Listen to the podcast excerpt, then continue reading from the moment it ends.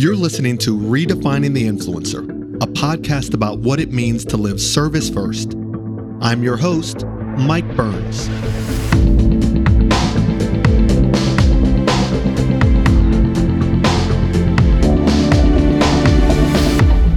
Education is one of the keystones of service, with educators playing one of the most important roles in society. That's why I'm thrilled to introduce you to this week's guest on Redefining the Influencer, Casey Hayward, a middle school teacher. Casey speaks to her experience teaching remotely during the global pandemic, incorporating mindfulness and meditation into her curriculum, and how activism has begun to play a role in the classroom.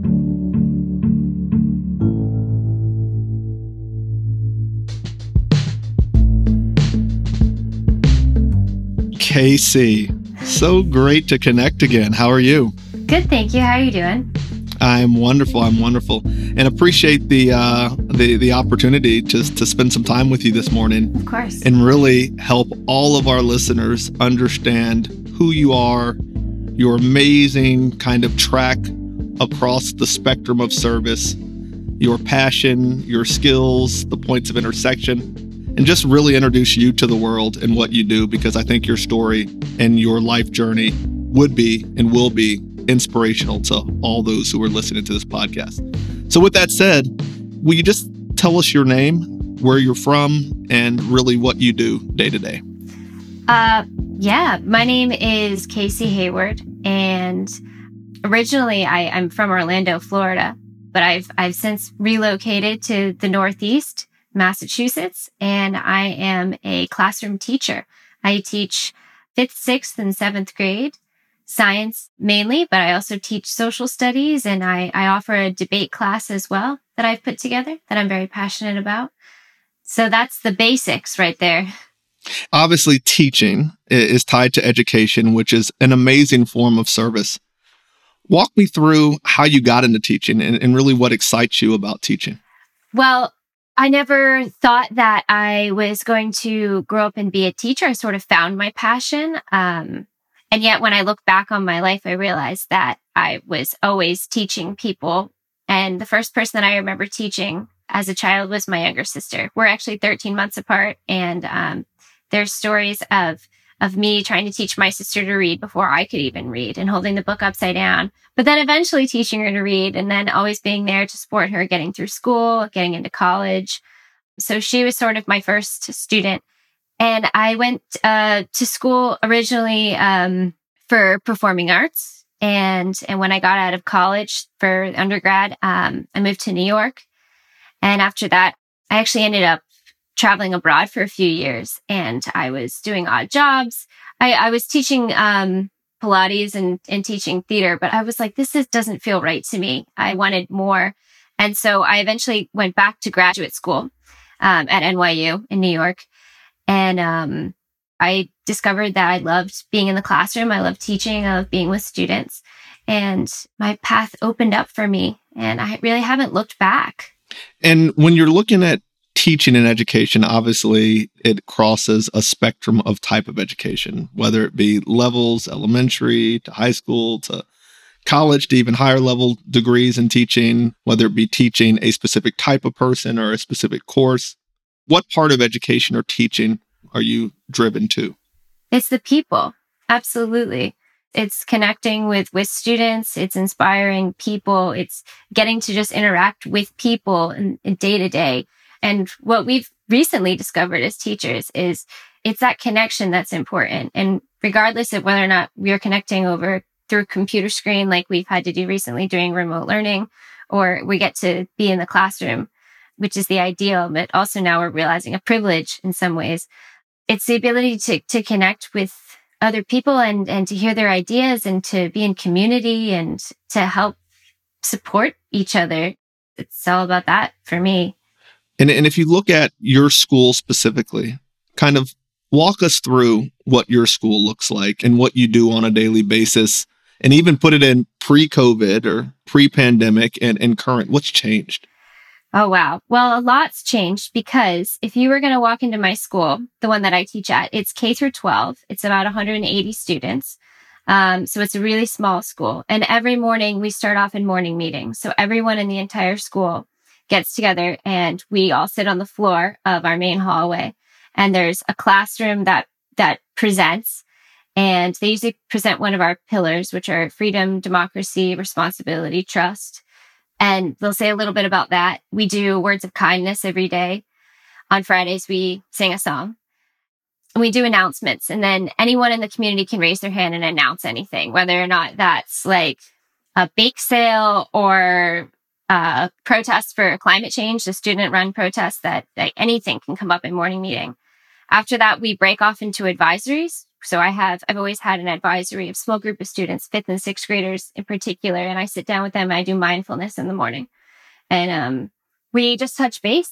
I check in with all of them, ask them if they have any announcements, if they want to share anything that they're excited about that day. And then I go over their schedules and yeah, off they go. They usually start their day off with math or English.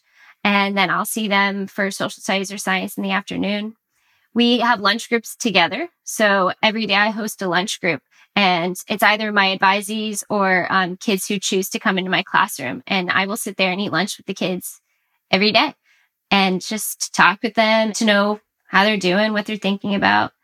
And I miss it a lot because when you were saying pre COVID, that was our connection that we had. And I also had my students for um, something I had for three years straight. You know, it's changed a bit with remote learning because we can't do our um, morning meetings anymore, but we we did continue to do advisory. So every morning at 9 a.m., I would start off with my advisees on Zoom with them, checking in on how they were doing. And then we played games, which I think it seems like such a simple thing, but when you're going through something like the pandemic, these games, it was just, it was the most beautiful thing to play I Spy through everyone's like Zoom or to play like funny word games, rhyming games with the kids, just stuff everyone can do, everyone has access to, and to connect with them in that way. You know, sometimes the simple things can be the most powerful. And then, of course, they would, I would show them their schedule for the day and they would go into their Zoom classes. So that was it. Speaking of, of sometimes the simplest things can be the most powerful. You said mindfulness, yes. right? You you have a period of, of mindfulness training or engagement.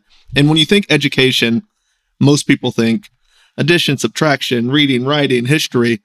Let's dig a little bit deeper into mindfulness. What does that look like and why do you do it? And more importantly, what are the outcomes that it creates? Oh, wow.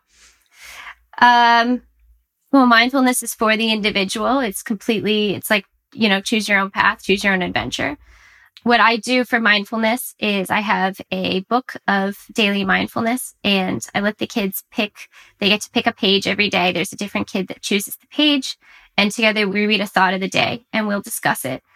Then I have a bell and we sit and we do a silent meditation. Usually just 30 seconds, but they also will sit for a minute before their math classes. The math teacher does it as well.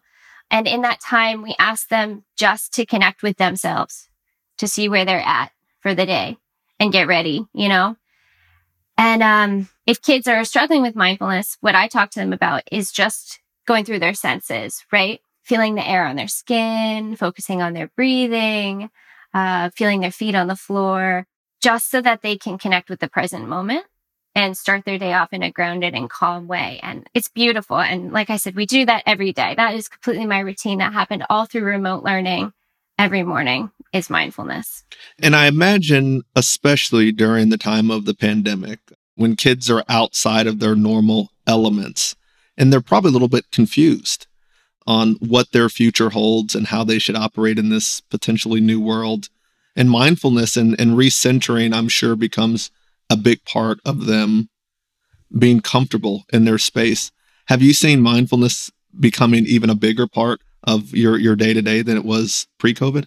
You're you're absolutely right about that. And and the thing is, is as a teacher, it's so important for me to realize too that I don't have the answers, and that sometimes all I can do is offer the tools.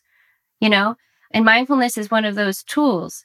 And I think it did positively impact them. It did help them through that situation. It was one of the gifts I can offer, you know, my, li- my little bit of wisdom that I, that I found in my life of things that helped me. But in, in another way, for some kids where mindfulness isn't the key, you know, that unlocks every door, those games also did the same thing, which is why I was saying we can't underestimate the power of playing and how important it is to be in community with each other.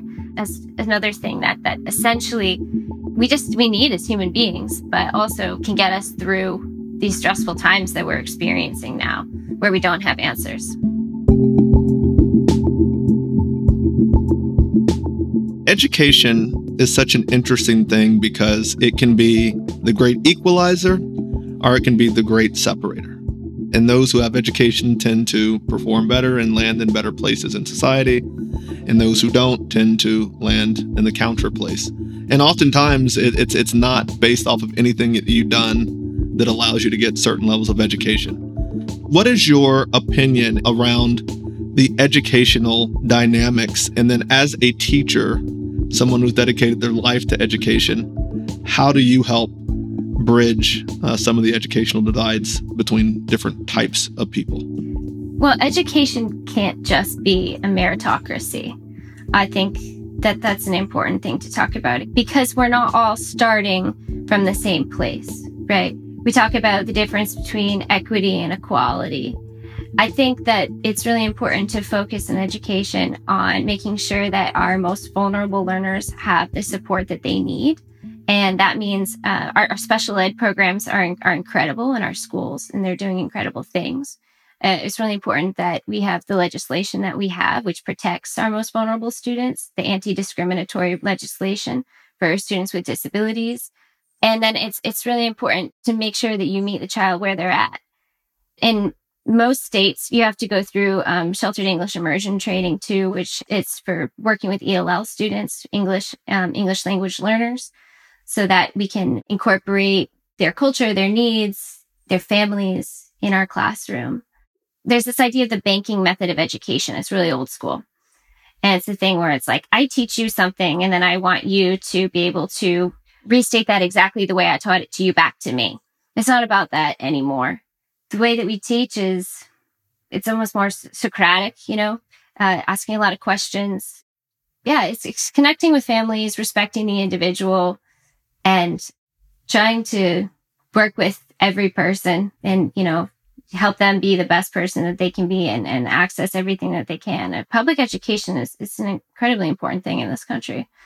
But you're right. It's important that, that we really think now about how we can make sure that every child has the ability to succeed in America. You know, the American dream, education has got to be a central part of that. And um, we should be having more conversations about what that means.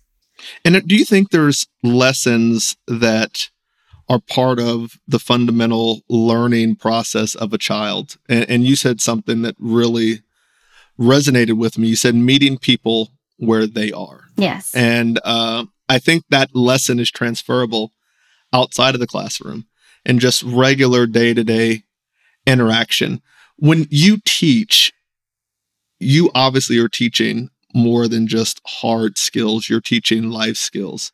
Like, what is the balance that you use in the classroom between hard skills, the X's and the O's, and the soft skills that will make people respectful, functional, great human beings outside of the classroom? I think if you focus on the soft skills first and foremost, you know, um, you focus on teaching kids to be great people, then um, that should be the priority. And obviously, you do that with families as well in the community, and we try and model that as as teachers ourselves.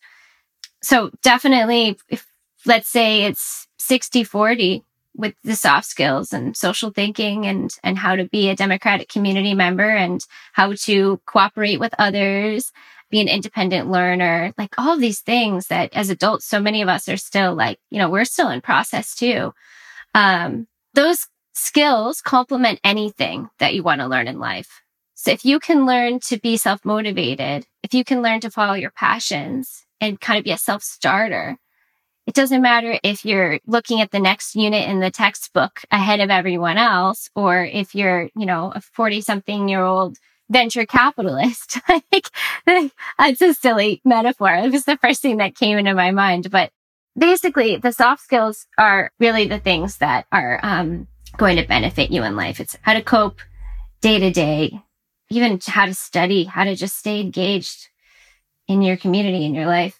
But then, you know, we also have the standards we joke about, but they're, you know, they're very real. We have, for us, it's Massachusetts state standards and we have to, we do curriculum mapping and we have to outline, you know, that's the job. I got to make sure that when the kids leave um, science class, they have an understanding of what an ecosystem is and, you know, like simple machines and all, you know, they can't leave sixth grade without understanding the moon phases. But it's, it's not about the moon phases as much as it's about teaching kids to be lifelong learners. And, and you, you said something about family. And I think when most people think about teachers, they think about the one on one interaction between the teacher and the student or the interaction between the teacher and his or her class. But it's much bigger than that, right? It's the whole community, it's the family, it's the neighborhood. What you touch in form of the student, you ultimately have to touch the people that touch that student. What does that look like? But you can't talk about teaching without talking about connecting with the families of the students.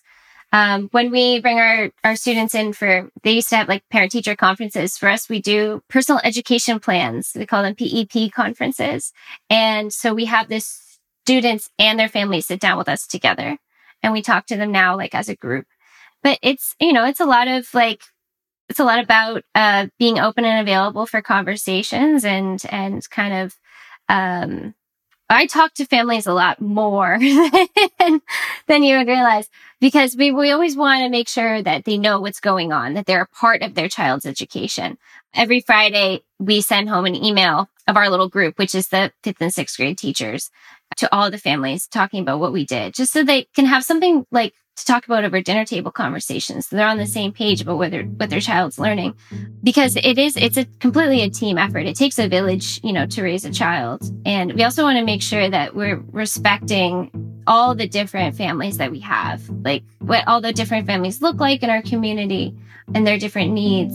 And the only way that we can do that is constant contact, like just ongoing conversation I'm learning, you're learning, we're doing this together. What our goal is the same. And the goal is to get your child everything that he or she uh, needs in life, the tools.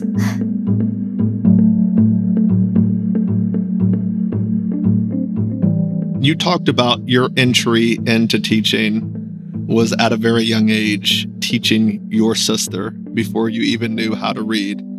And now you've been doing this for a little bit of time what keeps you going? Like, why do you continue to invest and pour yourself into this profession?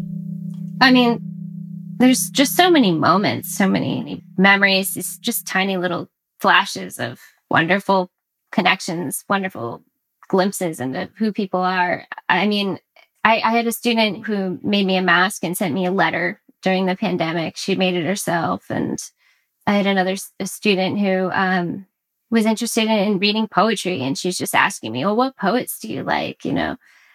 Or like kids cheering me on. We do like a faculty student basketball game every year. And I'm not the best basketball player, but like having like those little cheerleaders out there, you know, and watching the kids grow into like meet their own goals and be the people that they want to be. I, have been very impressed with the activism in our, the student led activism in our school. Kids who are standing up in morning meeting and being like, today is the climate march or today is Friday and we're going to go and we're going to do a little protest. And the kids completely organize it. We also had a student led Black Lives Matter protest on the island and she got together a bunch of different speakers and we had a really interesting conversation that was student led over Zoom with the head of the NAACP and the police in our community. And it was students and it was teachers and it was the police and it was representatives of the NAACP. And that is all just kids taking the initiative. You know, they're, they're taking what they've learned and they're making a difference. And like, I'm just like, keep going, kids. You know, I, that, that keeps me going because yeah, they're amazing. They're impressive. They make me feel very hopeful for our future. This generation is amazing.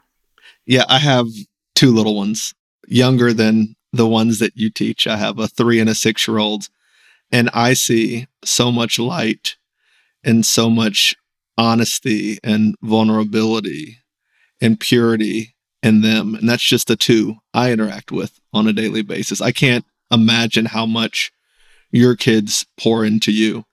And one thing that I've learned from my kids is there's a lot I can learn from my kids.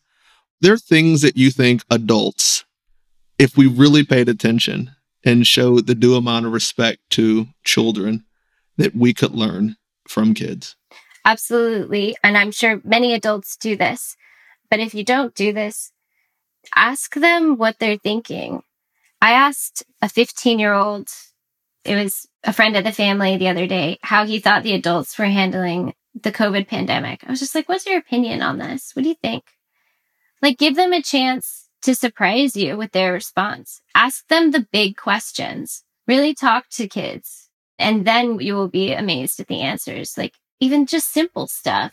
Ask them, do you know what the trees are in our yard? And then if they don't know, help them research it. It's so much fun. You guys can learn together. wow. Wow. That that is so spot on and something for me to take away because I know that I need to do a better job of asking questions at exploring with my kids and most importantly, being present in the moment when we're in the same space.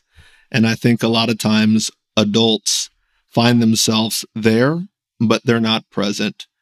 And uh, we can all learn a whole bunch from the people that might be shorter than a lot of us because they're just as bright and, and have great opinions and outlooks on life. So, for you, what do you think is your next phase of teaching, your next journey point in your life of service? Where's Casey going? For me, the key is self directed learning. It's almost like, yeah, I don't want to say it's like educational improv, but a lot of my training has been, it's been responsive, like responsive classroom. But so what that means is, I mean, I, I will build my curriculum frameworks I have for next year, et cetera. And, and we're looking at, you know, the three different models. And so it's a lot of planning and this and that.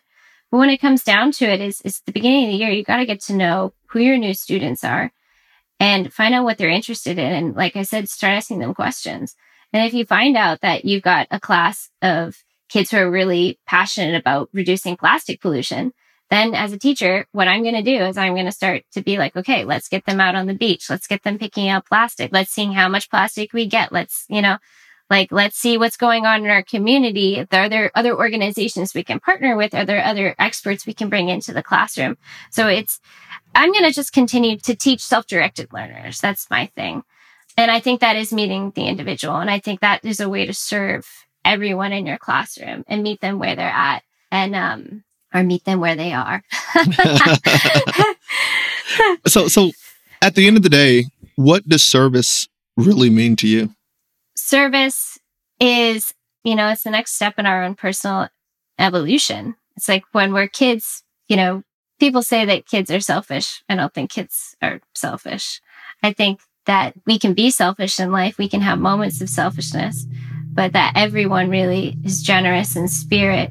And when you really like give them a chance, when you respect them, when you talk to them. So what service means to me is it's just connecting on, on a different level. It's connecting on the level that you know, I, I always wanted to get to in my life, which is what can I do for others rather than what can I do for myself. And it's been the most fulfilling thing. It's, I couldn't imagine doing anything else in life because thinking about others, it's the thing that makes the most sense. It's almost practically religious. This is modern day spirituality here. What can I do for man? What can I do for people? Casey, your story and what you're doing, I think is so impactful. Thank you. And I just, I, I think it's so important for me to be like, I'm just one of many, many, many, many, many people that are doing the same thing, you know? Like, there's so many amazing teachers that inspire me that are out there, and like, people have been doing it for so many years. It's incredible. And, and just curious, are there people that you have seen that you emulate yourself off of uh, from the teaching perspective? Absolutely. Yeah. Um, I have a, an amazing mentor. She teaches high school science. Her name is Jane Paquette, and she's amazing. And she really cares about her students. And I love the way that she teaches. And yeah, she's absolutely helped me. just curious if there were three attributes from Jane that you try to mirror or emulate, what are those attributes? Uh, respecting the individual, asking good questions, and encouraging students to be fearless in asking questions and researching. And then Jane is, she's a scholar. She's a lifelong learner. She's knows more about Zoom now than I do because when she encounters something she doesn't know, she like she attacks it in such a voracious way. She's such a brilliant woman. She knows like her spectrum of knowledge to me is so impressive. It's everything from understanding like organic chemistry to she was like I remember she was telling me when, when she was studying she was doing um, anthropology, but it wasn't just it was like forensic anthropology, and it was like oh my god. So yeah, like getting to sit down with Jane for me is it's amazing because she's going to talk about the world, but then she's also going to talk about like the cosmos. Wow. like the individual and the universe. Jane makes it all make sense. but that in itself is a skill, right? Being able to take things that can be seem to be very opposite and have some point of alignment to where it can easily be understood and digested. Not everyone can do that. No, that's that's what's so special about it. And then what can other people do? So for those that are not teachers, are not trained educators, how can they still in terms of service provide guidance and teach those who are around them? What could they do? There's so many things. Teachers, we can be limited in our expertise.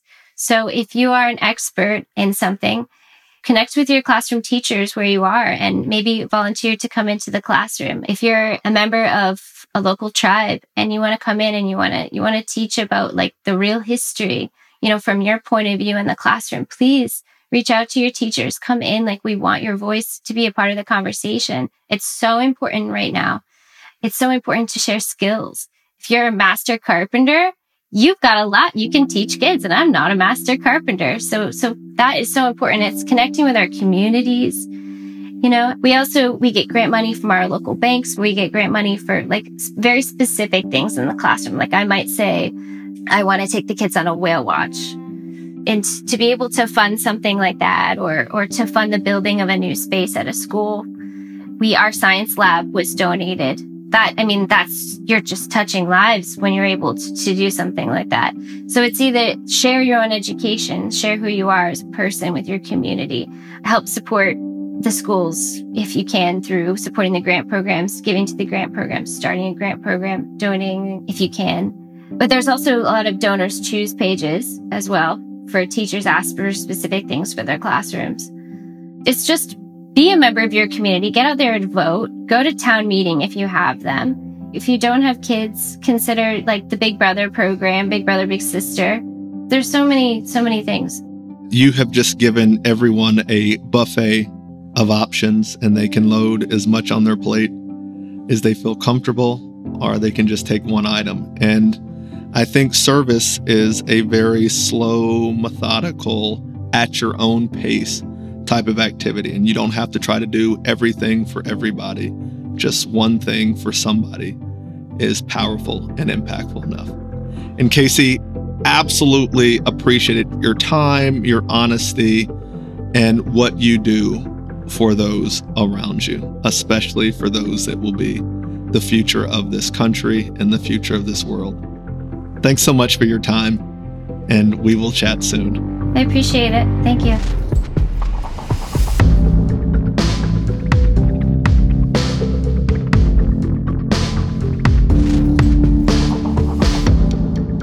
Casey's story influences us to completely pour ourselves into those who represent our future and to remember that sometimes the simplest things, like truly connecting, have the biggest impact. She also reminds us to not dismiss, but rather embrace the insights of children, for their viewpoints often come from a place of purity, honesty, and optimism. Continue to be unapologetically kind and make this world a better place, one act of service at a time.